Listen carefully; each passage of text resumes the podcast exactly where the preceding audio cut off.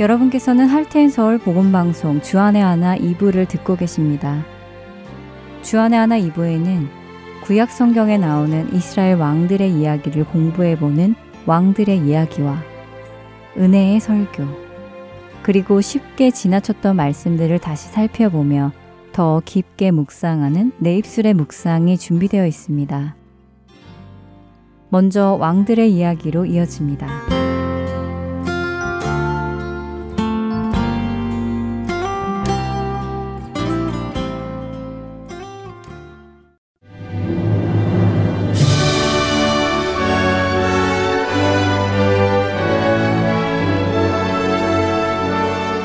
할텐 서울 복음 방송 청취자 여러분 안녕하세요. 왕들의 이야기 진행의 김민석입니다. 지난주부터 열왕기 하 3장에서부터 9장 26절에 걸쳐 기록된 북이스라엘의 구대왕 여호람 또 다른 이름으로는 요람이라 불리는 왕에 대해 함께 살펴보고 있습니다. 요람은 아버지 아합과 어머니 이세벨과 같지는 않았지만 여전히 여로보암이 이스라엘에게 범죄하게 한 죄, 즉 우상을 섬기고 이스라엘 백성이 계속해서 우상을 섬길 수 있도록 허락했던 죄 가운데 살았던 왕이었습니다. 그러나 하나님께서는 그가 돌아오기를 기다리셨지요. 하나님께서는 모압과의 전쟁에서 여호와 앞에 선한 일을 행했던 남유다의 여호사밧으로 인해 마른 골짜기에 물을 나게 하시는 하나님의 능력을 보여주셨습니다. 그러나 요람은 하나님의 일하심을 보면서도 하나님을 믿지 못했습니다. 하나님께서는 모압을 이스라엘의 손에 넘기시겠다고 약속해 주셨지만 마다들을 금오스 신에게 바치는 모압 왕을 보며 오히려 그들을 두려워했지요. 안타깝게도 이스라엘 백성은 하나님의 약속을 기억하지 못하고 모압 신의 진노가 자신들에게 임할까봐 모두 도망갔습니다. 성경에 일일이 기록되지는 않았지만 이후에도 아람과 이스라엘에는 크고 작은 전쟁이 계속되었습니다. 그중 열왕기하 6장과 7장에 기록된 아람과 이스라엘의 전쟁은 끊임없이 악을 행하는 이스라엘이 하나님 앞으로 돌아오기를 기다리시며 도우시는 하나님의 일하심이 기록되어 있는데요. 아람의 왕은 이스라엘과 싸우기 위해 이곳 저곳에 진을 칩니다. 그런데 그때마다 엘리사 선지자가 이스라엘 왕에게 아람군이 진을 친 곳을 가르쳐 주었고 전쟁을 대비할 수 있게 돕지요. 요람이 하나님 앞에 여전히 악을 행하는 왕이었지만 하나님께서는 이스라엘을 떠나지 않고 그들을 보호하심으로 요람 왕과 이스라엘 백성의 마음이 하나님께로 돌아오기를 바라셨습니다. 이렇게 이스라엘 군이 매번 아람 군이 진을 친 곳을 알게 되자 아람 왕은 마음이 불안해졌습니다. 그는 자신의 신복들을 불러 이스라엘과 내통하는 자가 있을 것이라 생각하고 그것이 누구인지를 추궁합니다. 이에 아람 왕의 신복 중 한 사람이 이스라엘의 엘리사라는 선지자가 이스라엘 왕에게 자신들의 비밀을 모두 알려주고 있다고 대답하는데요. 이를 알게 된 아람 왕은 당장 엘리사가 있는 곳을 찾아내어 그를 잡아오라며 명령을 내립니다. 당시 엘리사 선지자는 도단이라는 곳에 있었는데요. 이곳은 이스라엘 왕이 있던 사마리아에서 북동쪽으로 약 18km 떨어진 곳이었습니다. 아람 왕은 자신들의 비밀을 이스라엘 왕에게 알려주는 엘리사를 잡아오기 위해 말과 병거와 많은 군사를 밤중에 엘리사가 있는 도단으로 보내 성읍을 에워쌌습니다. 아침에 일찍 일어나 밖으로 나간 엘리사의 사화는 많은 아람의 군대를 보고 놀라 뛰어가 아람의 군대가 엘리사 선지자를 잡으러 왔다고 엘리사에게 전합니다. 이 사실을 전해 들은 엘리사 선지자는 사환에게 우리와 함께한 자가 그들과 함께한 자보다 많으니 두려워하지 말라고 하지요. 그리고는 사환이 영의 눈을 떠서 하나님의 보호하심을 볼 수 있기를 기도합니다. 엘리사의 기도로 눈이 열린 사화는 불말과 불병거가 산에 가득하여 엘리사를 보호하고 있는 모습을 보게 되지요.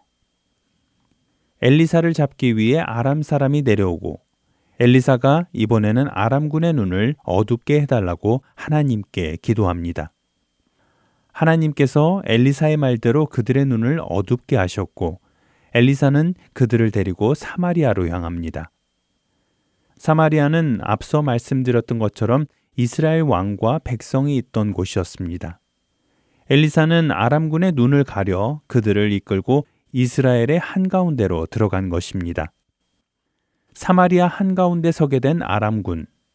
엘리사 선지자가 이번에는 어둡게 된 아람군의 눈을 열어달라고 하나님께 기도하였고 하나님께서는 아람군의 눈을 여십니다.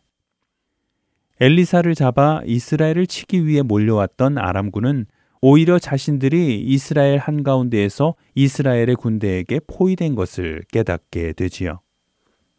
아람군이 포위되었다는 것을 안 이스라엘 왕 요람은 엘리사 선지자에게 아람 군대를 공격할 것인지 묻습니다. 요람의 물음에 엘리사 선지자는 아람군을 치는 대신 그들에게 떡과 물을 주어 먹고 마시게 하고 아람으로 돌려보내라고 합니다. 엘리사는 눈을 어둡게도 하고 다시 열게도 하신 하나님의 능력을 경험한 아람군에게 이스라엘을 보호하고 계신 하나님을 다시금 기억하게 하고 하나님의 긍휼하심을 알려주기 원했던 것입니다. 이렇게 돌아간 아람 군대는 이스라엘을 치기 위해 다시 돌아오지 않았습니다.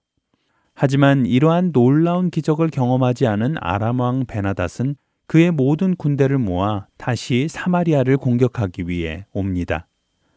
한두 부대 정도의 소규모 부대나 엘리사를 잡으려고 보냈던 조금 큰 부대의 규모와는 달리 이번에는 그의 모든 군대를 다 모아 사마리아 성읍을 포위한 것이지요. 사마리아 성 안에 꼼짝없이 갇힌 이스라엘 백성은 시간이 지나자 음식이 다 떨어져 굶주리기 시작합니다. 열왕기하 6장 25절에서 29절의 말씀은 당시 이스라엘 백성이 얼마나 굶주리고 있었는지를 설명해 주시는데요. 얼마나 배고팠는지 그들은 부정한 동물인 나귀의 머리를 비싼 값에 사고 팔아 먹었고 배고픔의 이성을 잃어 자신들의 자녀를 잡아먹기까지 했다고 하시지요. 사마리아 성의 상황이 이렇게 되자 요람 왕은 자신의 옷을 찢고 굵은 베옷을 입습니다. 요람이 얼마나 비통함과 슬픔에 잠겼는지를 알 수 있지요. 그러나 그의 이런 행동은 회개의 모습은 아니었습니다. 그는 오히려 이런 일이 일어난 것이 하나님 때문이라며 하나님의 선지자인 엘리사를 죽이겠다고 엘리사를 찾아가지요. 어리석은 요람왕은 자신의 잘못을 깨닫게 하고 돌이키게 하시려는 하나님의 징계를 오히려 하나님의 선지자인 엘리사에게 화풀이를 하려는 것이었습니다. 과연 엘리사에게는 어떤 일이 일어날까요? 왕들의 이야기 다음 시간에 계속해서 이어드리겠습니다. 안녕히 계세요.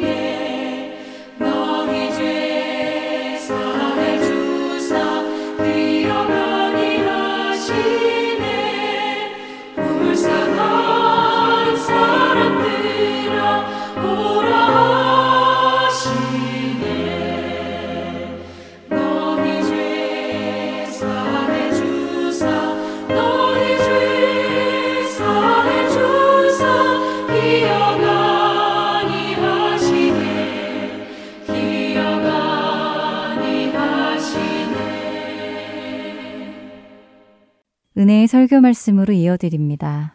오늘 설교 말씀은 서울 베이직교회 조정민 목사님께서 마가복음 16장 13절에서 17절의 본문으로 믿음으로 걷는 길이라는 제목의 말씀 전해 주십니다. 은혜의 시간 되시길 바랍니다.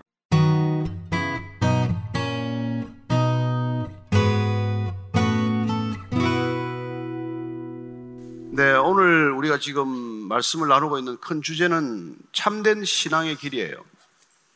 우리가 신앙의 길을 걷기 위해서 지금 이렇게 모인 것이죠. 우리는 어떻게 하면 바른 신앙인이 될 것인가? 예수님 당시에도 그 많은 종교인들이 있었지만 예수님께서는 종교인들을 그렇게 싫어하셨어요. 그래서 우리가 정말 신앙의 길로 접어들면 종교적이 되지 않습니다. 예수님은 너무 종교적이 아니어서 십자가에 달려 죽었어요. 여러분 아셔야 합니다. 그 당시 예수님이 충분히 종교적이었다면 종교인들과 타협하고 종교인들과 화합했다면 그분은 죽을 일이 없어요. 그분은 로마 식민 정권하고 부딪히지 않았습니다. 로마 식민 정권과 빌붙어 있는 헤롯 정부에 투쟁하다가 돌아가신 게 아니에요. 그분은 가장 종교적인 사람들한테 박해를 받았습니다. 무엇 때문이겠어요? 정치인들이나 폭력배들이나 경제인들은 우리에게 돈을 좀 뺏어갈 수도 있고 우리에게 뭐 자유를 빼앗아갈 수도 있지만 영혼을 빼앗아가지는 못합니다. 그러나 이단이나 종교는 종교인들은 우리의 영혼을 도적질하고 우리의 영혼을 노략질한다는 것을 아셔야 합니다. 그래서 예수님께서 이 땅에 그 가짜 종교인들 하나님의 신앙을 빙자해서 영혼을 도적질하는 사람들에게 가차없이 단호한 그런 질책을 휘둘렀던 것이죠. 마치 성전에서 채찍을 휘둘러서 다 쫓아버렸듯이. 지금도 지금 예수님이 오시면 누구하고 투쟁하실 것 같아요. 그래서 예수님께서는 오셔서 신앙의 길이란 그렇게 수많은 종교인들이 가는 오른편 길도 아니고 수많은 무신론자들이 걸어가는 왼편 길도 아니고 그가의 사이에 좁은 길이 있다는 것을 말씀해 주셨습니다. 그런데 이런 예수님을 따르는 길은 예수님이 누군지를 알 때 따를 수가 있다는 것입니다. 그분이 누구인지를 알아야 바르게 믿을 수 있기 때문에. 따라서 그분을 따르는 길은 그분을 알아가는 길이기도 하지만 그분을 믿어가는 길이기도 하다는 것입니다. 그래서 바른 신앙의 길이란 그분을 바르게 믿는 길이라는 것을 알게 됩니다. 예수님께서는 끊임없이 믿음을 강조하셨어요. 믿음. 우리 지식 영역에서 우리의 뇌 안에서는 끊임없는 지적 영역이 개발이 되고 있고 수많은 지식이 들어가서 지식이 폭발적으로 늘어나고 있어요. 근데 그 많은 지식의 길이 아니라 그분은 우리를 믿음의 길로 부른다는 것을 알게 됩니다. 내가 나를 믿느냐라고 하는 도전입니다. 왜냐하면 이 믿음의 영역은 우리가 다른 차원으로 옮겨갈 때 반드시 필요한 일이기 때문이에요. 만약 예를 들어서 1차원에서 2차원으로 가는 길이 있고 2차원에서 3차원으로 도약하는 길이 있고 3차원에서 4차원으로 가는 길이 있을 때 이 길은 단순한 지식으로 갈 수 있는 길이 아니라 하나의 도약이 필요하다는 것을 알게 됩니다. 그 도약은 우리에게 무한이라고 하는 개념을 요구해요. 점이 하나 선이 되기 위해서도 선 위에 무한한 점이 있어야 하고 무한한 점을 가진 선이 무한히 펼쳐져야 면이 되고 무한한 면이 공간을 이루기 위해서는 무한히 펼쳐져야 한다는 무한의 개념이 없이는 다음 차원으로 못 넘어갑니다. 따라서 우리가 시공간의 차원에 살면서 다음 차원으로 넘어가려면 무한한 시공간의 차원이 있다는 것을 인정해야만 우리가 다음 차원으로 넘어가기 때문에 이것은 경험한 일도 아니고 우리가 단순히 지식적으로 공부해서 알 수 있는 길이 아니고 이건 믿음으로 갈 수 있는 길이기 때문에 주님께서 우리에게 믿음으로 다가오기를 요구하는 것이죠.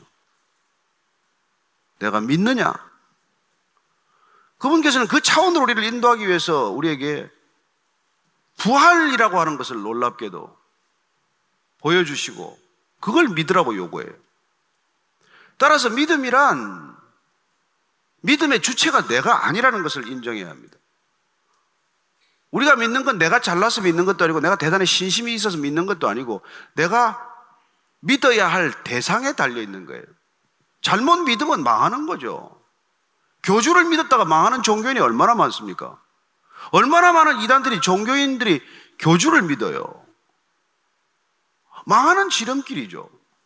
따라서 우리의 믿음의 대상은 예수님이라는 것을 알게 됩니다. 그분께서 나는 생명의 떡이다. 세상의 빛이다. 이렇게 계속해서 우리가 알듯 말듯한 소리로 도전하시거든요.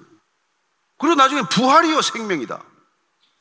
그리고는 나는 하나님이 세상을 이처럼 사랑하셔서 독생자를 주셨으니 이는 저를 믿는 자마다 멸망치 않고 영생을 얻게 하려 하십니다. 라고 말합니다.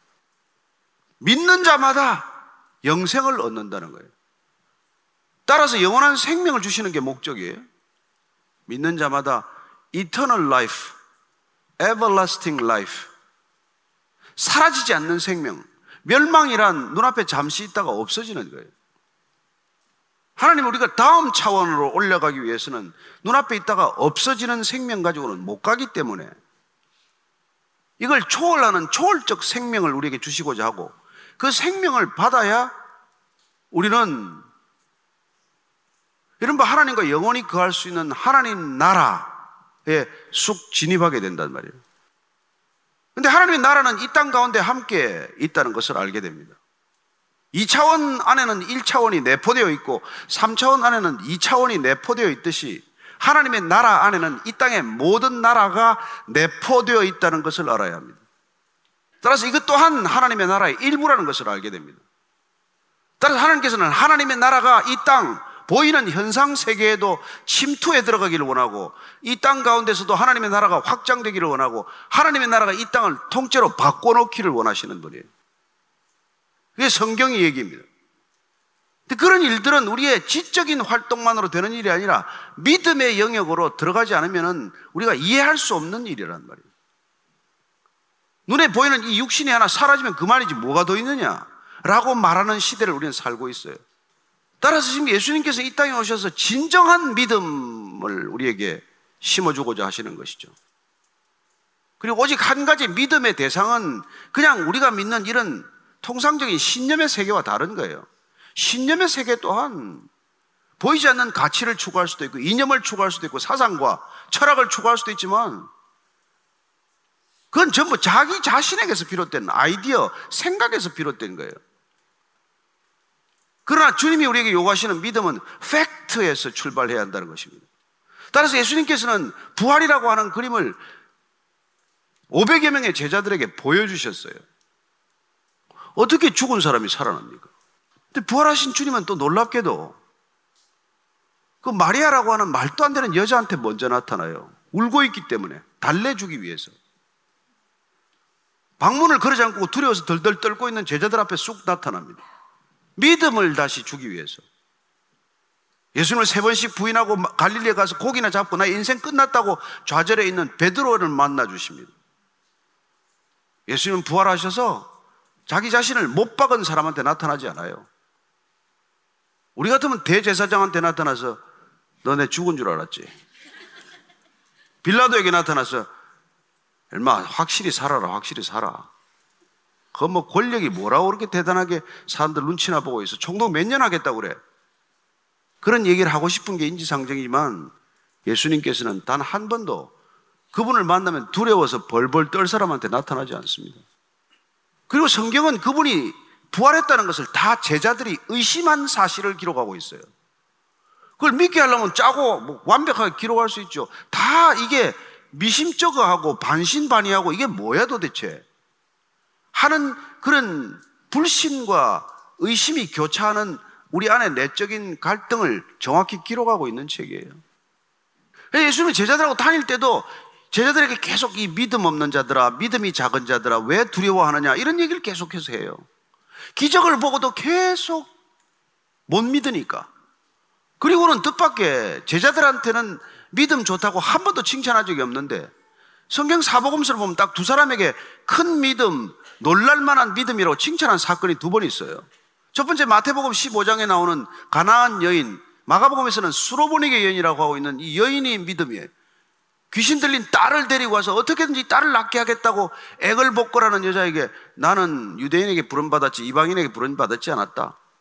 그 여인이 아니 주인의 상에서 떨어진 부스러기 개는 부스러기도 먹지 않습니까? 내가 부스러기라도 먹게 해달라. 그랬더니 예수님께서 내 믿음이 크도다. 내 딸이 나았다. 믿음이란 자존심을 박살내는 데서부터 시작된다는 걸 보여주세요. 누가복음 7장에 나오는 백부장도 마찬가지예요. 자기 집에 종이 병들었어요. 무슨 아내가 병든 것도 아니고 아들이나 딸이 병든 것도 아니고 그 하찮은 종이 병들었는데 어떻게든지 이 병, 종의 병을 낫게 하려고 장로들한테 부탁하고 예수님한테 부탁을 해서 와서 제발 기도해 주면 나을 것 같습니다. 장로들이 와서 그 백부장이 좀 와달라는데 예수님 좀 가주셔야 되겠습니다. 왜냐하면 그 백부장이 우리 민족을 너무 사랑하고 우리를 위해서 회당을 지어 주었습니다. 자기가 출석도 안 할 회당을. 예수님이 가는데 집 앞까지 왔는데 오지 말라고 그래요. 왜냐하면 랍비가 이방인의 집에 들어오는 건 수치를 겪는 일이기 때문에 그 백부장은 순간적으로 판단했을 거예요. 아, 이분은 안 들어오시도 말씀으로만 명령하면 나을 수 있는 분인데 내가 집까지 이 집까지 초청을 해가지고 내 집에서 그런 그분의 이름이나 명성에 누르갑이 끼치면 어떡하지? 그래서 말씀만 하시면 내 종이 나을 것입니다. 그랬더니 예수님께서 너무 놀래가지고 내가 아직 이스라엘 땅에서 이만한 믿음을 본 적이 없어. 이 사람은 교회 출석하는 사람도 아니고 무슨 등록한 교인도 아니고 새신자 교육을 받는 것도 아니고 누구나 다 불신자라고 분류할 만한 사람인데 예수님께서는 이런 믿음을 본 적이 없다고 말합니다. 그 믿음은 뭐예요? 조건 없이 누군가를 사랑하는 거예요. 사랑할 가치가 없는 대상을 사랑하는 것을 믿음으로 말씀해 주신 것이죠. 믿음이란 이런 거야. 뭐 아침에 교회 나오고 저녁에 교회 나오고 주일 성수하고 온갖 헌금을 다하는 게 아니라 누군가 사랑 안 해도 되는 사람을 사랑하는 것, 가치 없다고 여기는 사람까지도 사랑하고 품는 마음, 이방민족 그럼 뭐 통치권자로서 뭐 일본 순사가 한국 조선 백성 대하듯이 대하고 가도 되는데 그 백성들을 위해서 이렇게 안타까워하고 그 사람들을 그렇게 사랑하는 마음. 그렇습니다. 예수님께서는 우리가 믿음으로 걷는 삶, 믿음으로 사는 삶이 어떤 것인지를 이때까지 유대인들이 믿어왔던 믿음의 세계 전체를 송두리째 뒤집어 엎는 발언을 하신 거예요. 뭐가 믿음인지를 정확하게 말씀해 주시기 위해서 그분은 오셔서 놀랍게도 그분은 정말 우리로 요새 표현을 하면 자유로운 영혼으로 살다 가시고 뭐술 좀 먹는 거 이런 거 아무 상관 안 하세요. 지금으로 치면 뭐 룸살롱 간 것도 뭐 마찬가지예요. 그 왜냐면 그 세리집에 가면은 막 파티가 벌어나는데 파티 플래너가 와가지고 뭐 그냥 걸쩍지근하게 그냥 파티 분위기를 만들어 놓고 가서 먹고 마신 거예요. 그리고 이 집에 오늘 구원이 이르렀다고 선포하세요. 왜냐하면 그 집 주인이 내 재산의 절반을 가난한 사람에게 나눠주겠다고 그랬거든. 저는 이런 예배가 필요 없다는 사람은 아니에요. 그러나 이런 예배로 안심하지 마십시오. 이런 예배 한 번 드렸다고 여러분들이 크리스찬 되는 거 아닙니다. 매주 온다고 좋은 크리스찬이 되는 것도 아니에요. 정말 예수님이 원하는 믿음, 바른 신앙이란 뭘까요? 어쨌건 그분이 우리 인생에 끼친 막강한 영향력 때문에 우리의 삶이 송두리째 바뀌어야 됩니다. 그래서 믿음으로 그런 일이 일어나는데 믿지 않고 그런 일이 일어나는 사람들 보면 불안하니까 자기도 그렇게 변한 것처럼 사는 거짓 위선자들이 너무 많기 때문에 혼란스러운 거예요. 사람들이 보면 몰라요. 저같이 멀쩡하게 직장 다니다가 신학교 가서 목사까지 되면 뭐 믿음이 엄청 좋은 줄 알아요. 뭐 저도 이제 한낱 종교인의 길로 접어들었죠. 뭐. 그래서 열심히 하면 성도도 많이 모일 것이고 설교가 좀 잘 되고 은혜가 되고 들리면 사람이 더 올 것이고. 근데 여러분들이 내 얘기 듣고 뭐, 뭘, 뭘 어떻게 될래? 그냥 일주일에 한 번씩 내 와서 내 얘기 듣는 게 그게 뭐가 그렇게 대단하겠어요? 주님이 내 안에 들어오셔야 그분이 약속하신 선물이 있어요. 나는 잠깐 있다 떠날 거야. 내가 떠나면 선물이 오는데 그분이 오셔야 너희들에게 대해서 비로소 의에 대하여, 죄에 대하여, 심판에 대하여 깨닫게 할 거야. 여기 깨달아지면 우리는 정말 믿음의 길에 접어들게 돼요. 우리는 바른 믿음의 길을 가게 돼요. 내 능력이 아니라 그분이 내 안에 계셔서 나를 끌어가듯 인도하듯 그렇게 나를 믿음의 길로 데리고 간다고요. 그전에 내가 믿기로 결정했는데 결정했더니 하나님께서 너무 그걸 귀한 결정으로 받아주셔가지고 선물을 우리에게 주시는데 선물로 오신 보혜사 성령께서 그때부터는 우리를 끌어가기 시작을 해요. 그래서 베드로가 낙심하고 코가 빠져가지고 있는데 베드로를 이제 다시 회복시키시고 내가 너를 사랑한다. 넌 나를 사랑하지? 넌내 양을 쳐. 그리고는 이런 말씀을 하세요. 너 젊어서는 네가 원하는 대로 다녔지. 이제는 내가 원하는 대로 너를 끌어갈 거야. 그래서 예수 믿는 거는 그분에 끌려다니는 삶이에요. 근데 그게 세상에 묶여 사는 어떤 삶보다도 자유롭다는 것을 기억하십시오. 그분이 우리를 이끌어가지 않으면 우리 세상 어딘가에 묶여 살게 됩니다. 내가 숭배하는 모든 것들에 묶일 것이고, 내가 추구하는 모든 것들에 묶일 것이고, 내가 숭배한 그것들이 나를 파멸시킬 때까지 내 인생이 일그러지는 것을 보게 될 것입니다. 지금 보고 있잖아요. 저는 여러분들이 기왕 믿겠다고 시작을 했으면 좋은 신앙의 길을 가는 게 이 시간의 목적이에요. 어떻게 좋은 신앙인이 될 것인가? 지천에 깔려있는 종교인이 아니고 무슨 대단한 열심을 가진 종교인이 아니고 어떻게 하면 바른 신앙인의 길을 갈 수 있을까? 그건 여러분들 예수님과 성경의 기준이 안 되고서는 알 수 없는 길이에요. 저 같은 사람들 여러분 요구하겠죠. 매주 오십시오. 가능하면 아침에도 오시고 저녁에도 오십시오. 그리고 재산의 반을 교회 헌금하세요. 속이지 말고. 뭐 이런 얘기를 하겠지만, 그러나 예수님이 뭐라고 그러냐 말이에요. 근데 이 세상은 지금 뭐 예수님이 왜 하나님이에요? 인간 예수 밖에는 안 보이는데. 십자가의 처참이 고통스럽게 죽어간 한 인간 예수밖에 안 보이는데 부활하신 예수라는 것은 허상인데 있을 수 없는 얘기인데 그러나 여러분 부활하신 예수가 없다면 그렇게 수많은 사람들이 순교하지 않습니다 순교한 사람들이 다 미쳐서 제정신이 아니어서 순교한 게 아니에요 보이지 않는 사람의 눈에 안 보인 존재가 그에게는 분명히 지각되었기 때문에 음성을 들은 사람도 있고 환상을 본 사람도 있고 그분이 직접 들려준 말씀도 있으니까.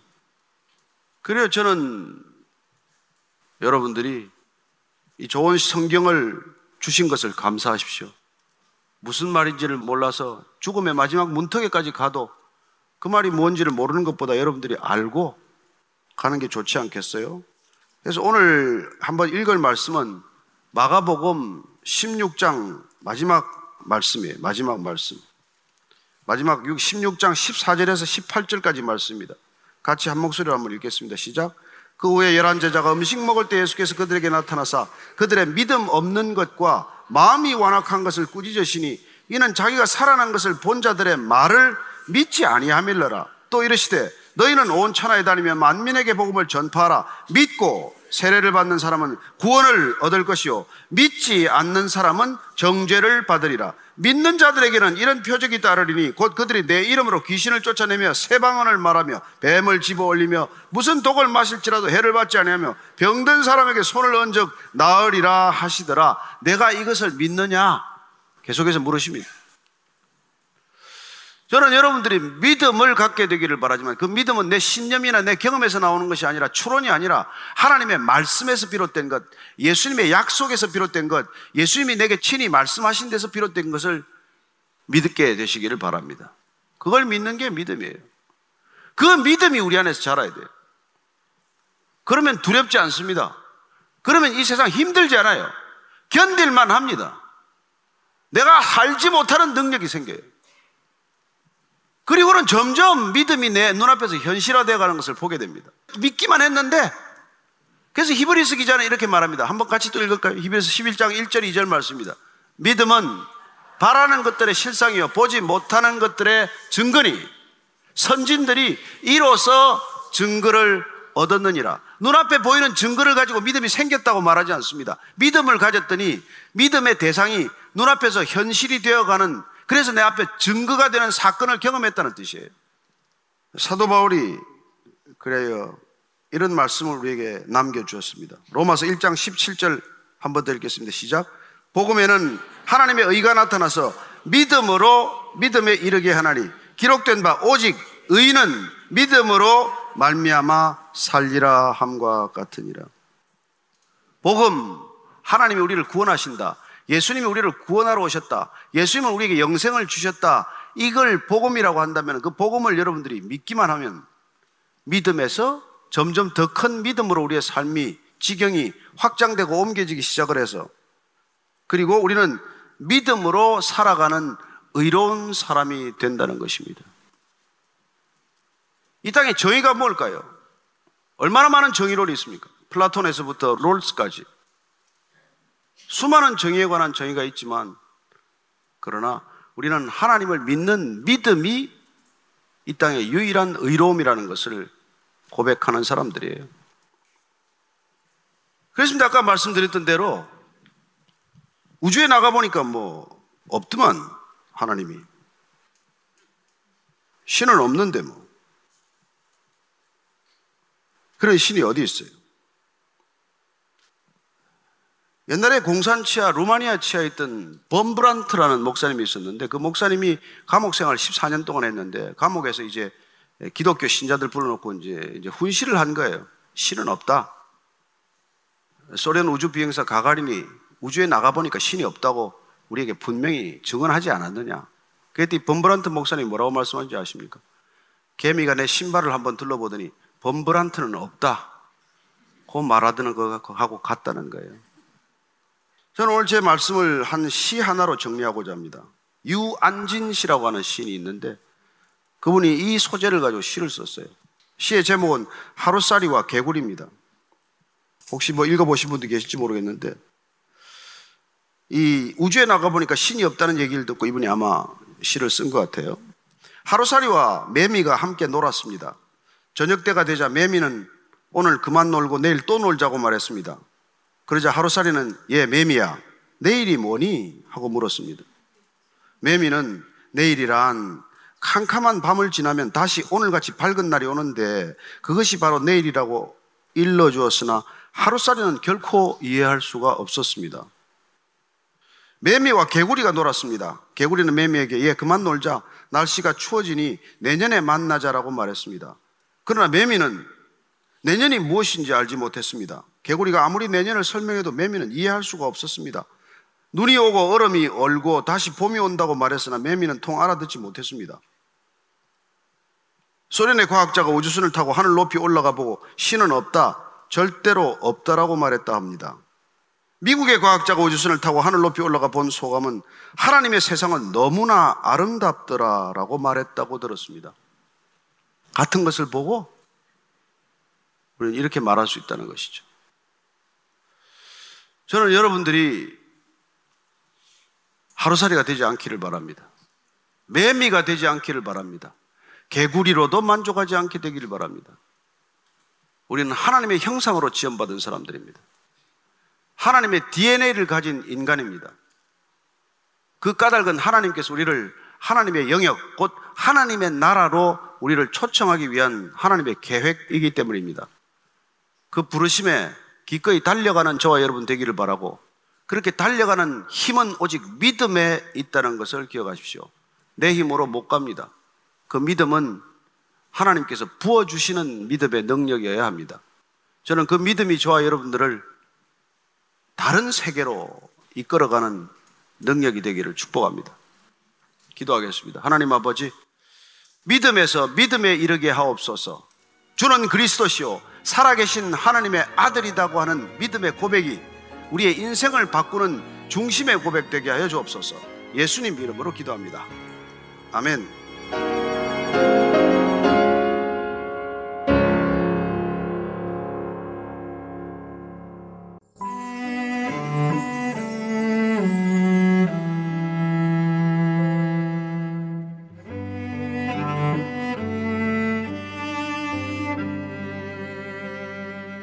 세상 모든 민족이 구원을 얻기까지 쉬지 않으시는 하나님 주의 심장 가지고 우리 이제 일어나 주 따르게 하소서 세상 모든 육체가 주의 영광 보도록 우릴 부르시는 하나님. 주의 손과 발 되어 세상을 치유하며 주 섬기게 하소서. 물이 바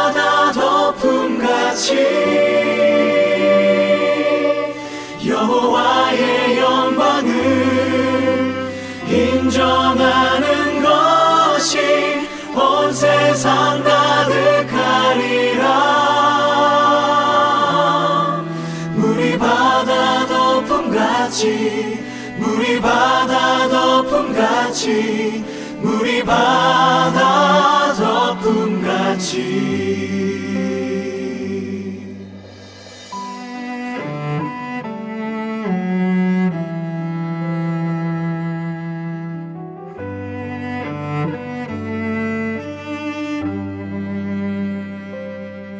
세상 모든 육체가 주의 영광 보도록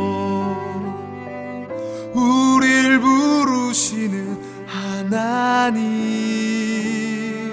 주의 손과 발 되어 세상을 치유하며 주 섬기게 하소서.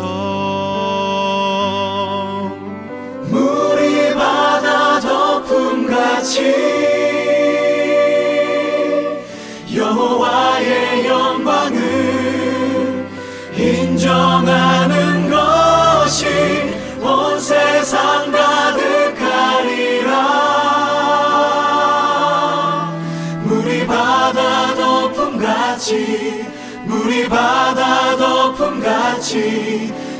바다 덮음같이 보리라 그날에 주의 영광 가득한 세상 우리는 듣게 되리 온 세상 가득한 승 리의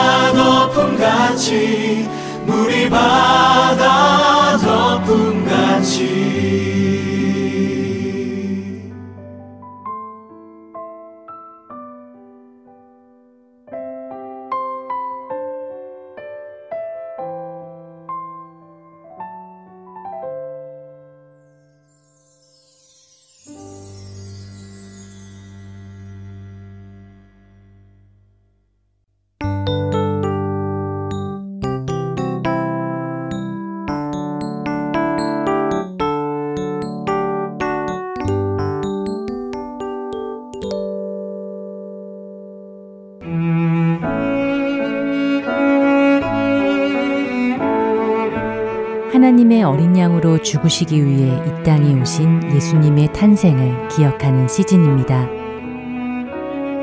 세상은 향락과 쾌락으로 즐거워하는 이 기간.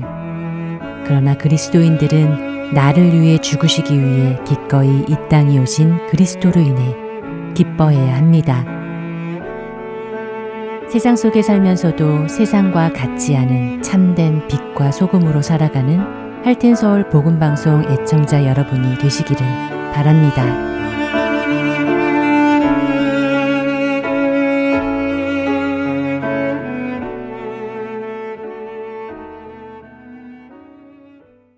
계속해서 내 입술의 묵상 보내드립니다.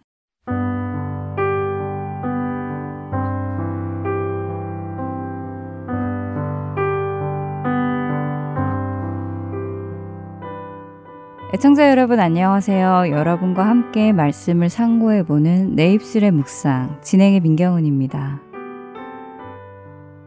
여러분은 누군가와 대화를 할 때 상대방의 말을 귀 기울여 듣는 편이신가요?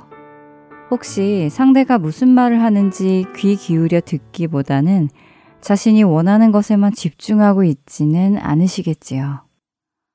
복음서에 보면 참 이해하기 힘든 장면이 있습니다. 예수님을 3년간이나 따라다니던 예수님의 제자들이 예수님께서 하시는 말씀을 귀로 들으면서도 정작 그 말씀을 귀 기울여 듣지 않고 자신들의 원하는 것에만 집중하는 모습을 보여주는 장면이 있는데요. 바로 마가복음 10장입니다.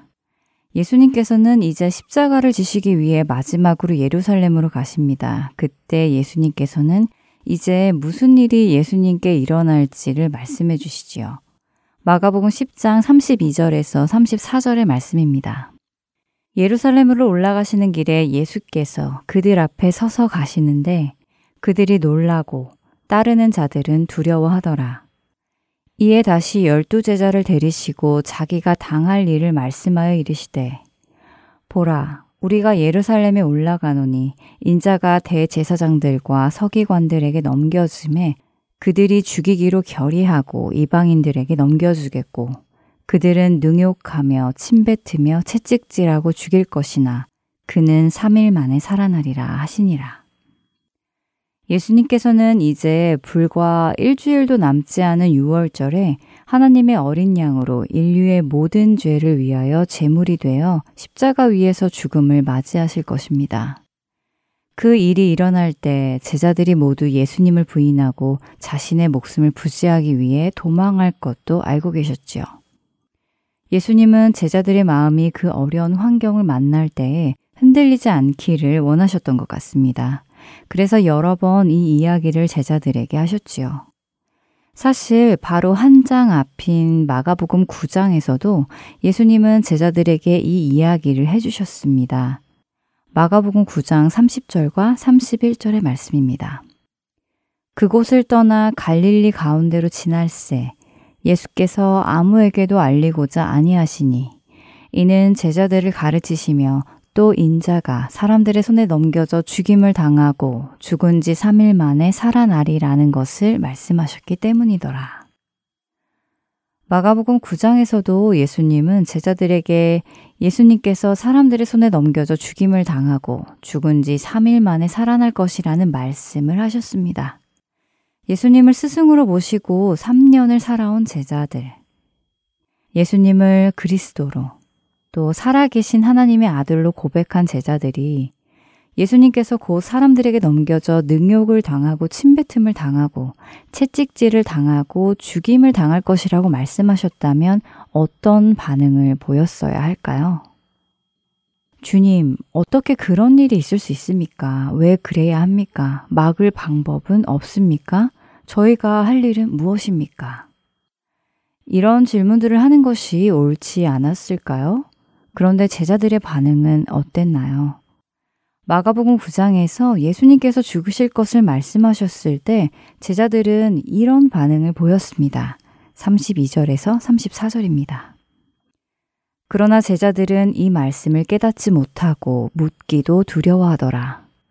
가버나움에 이르러 집에 계실세 제자들에게 물으시되 너희가 길에서 서로 토론한 것이 무엇이냐 하시되 그들이 잠잠하니 이는 길에서 서로 누가 크냐 하고 쟁론하였습니다. 놀랍지 않으신가요? 예수님께서는 죽으실 것을 말씀하셨는데 제자들은 그 말씀을 깨닫지 못했고 심지어 그게 무슨 말씀이냐고 묻는 것조차 두려워했다고 합니다. 대신 그들은 길에서 서로 누가 크냐 하고 쟁론했다고 성경은 말씀하십니다. 예루살렘에 들어가시던 10장에서는 어떤 반응을 보였을까요? 마가복음 10장 35절에서 37절입니다. 세베대의 아들 야고보와 요한이 죽게 나와 여짜오되 선생님이여 무엇이든지 우리가 구하는 바를 우리에게 하여 주시기를 원하옵나이다.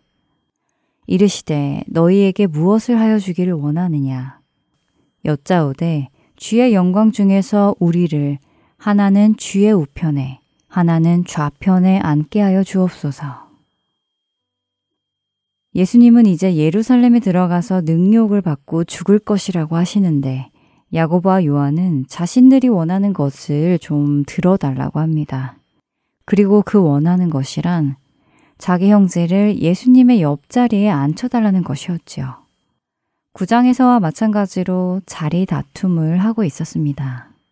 이런 제자들의 모습을 볼 때면 도대체 어떻게 이럴 수가 있지 하며 그런 제자들의 모습에 실망이 되기도 합니다. 그런데 말씀을 거울 삼아 저 자신을 보게 됩니다. 나는 어떨까? 나는 그렇지 않을 것이라고 자신할 수 있을까? 나는 예수님의 말씀을 귀 기울여 들을까 하는 생각을 해보게 됩니다. 여러분은 어떠신가요? 여러분이 그날의 제자들이었다면 여러분은 어떤 반응을 보였을 것 같으신가요? 그날의 제자들과는 다른 모습을 보였을까요? 어쩌면 우리는 오늘의 우리의 모습을 보고 그날의 내가 어땠을지를 추측할 수 있을 것 같습니다. 오늘 나는 예수님의 말씀을 귀 기울여 듣고 있는지를 확인해 보면 되겠지요. 마가복음 13장 35절에서 37절의 말씀입니다. 그러므로 깨어 있으라. 집 주인이 언제 올는지, 혹 저물 때 있는지, 밤중 있는지, 닭 울때 있는지, 새벽 있는지 너희가 알지 못함이라. 그가 호련히 와서 너희가 자는 것을 보지 않도록 하라. 깨어 있으라. 내가 너희에게 하는 이 말은 모든 사람에게 하는 말이니라 하시니라. 마가복음 13장 35절에서 37절의 말씀입니다. 모든 사람에게 하신다는 예수님의 이 말씀, 깨어 있으라는 이 말씀에 우리는 귀 기울이고 말씀대로 깨어 있는지요.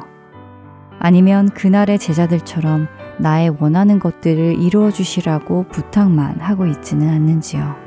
점검해보는 한 주 되기를 바랍니다. 오늘 내 입술의 묵상 마치겠습니다. 저는 다음 시간에 다시 찾아뵙겠습니다. 안녕히 계세요.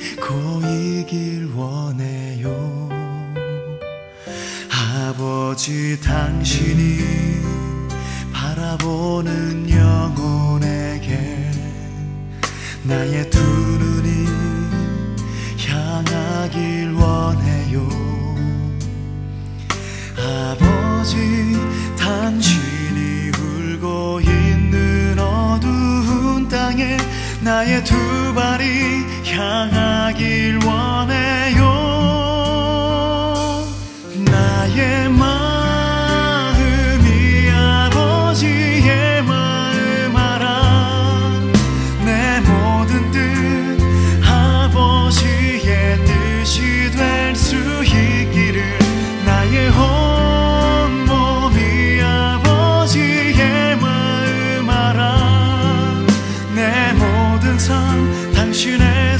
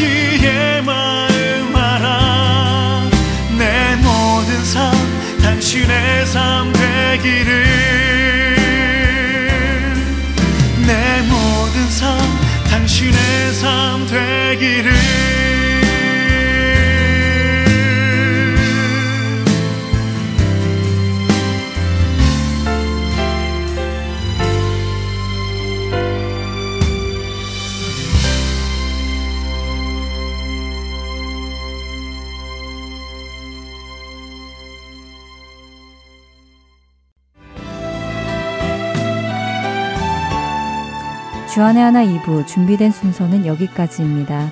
함께 해주신 여러분께 감사드립니다. 다음 시간에 뵙겠습니다. 안녕히 계십시오.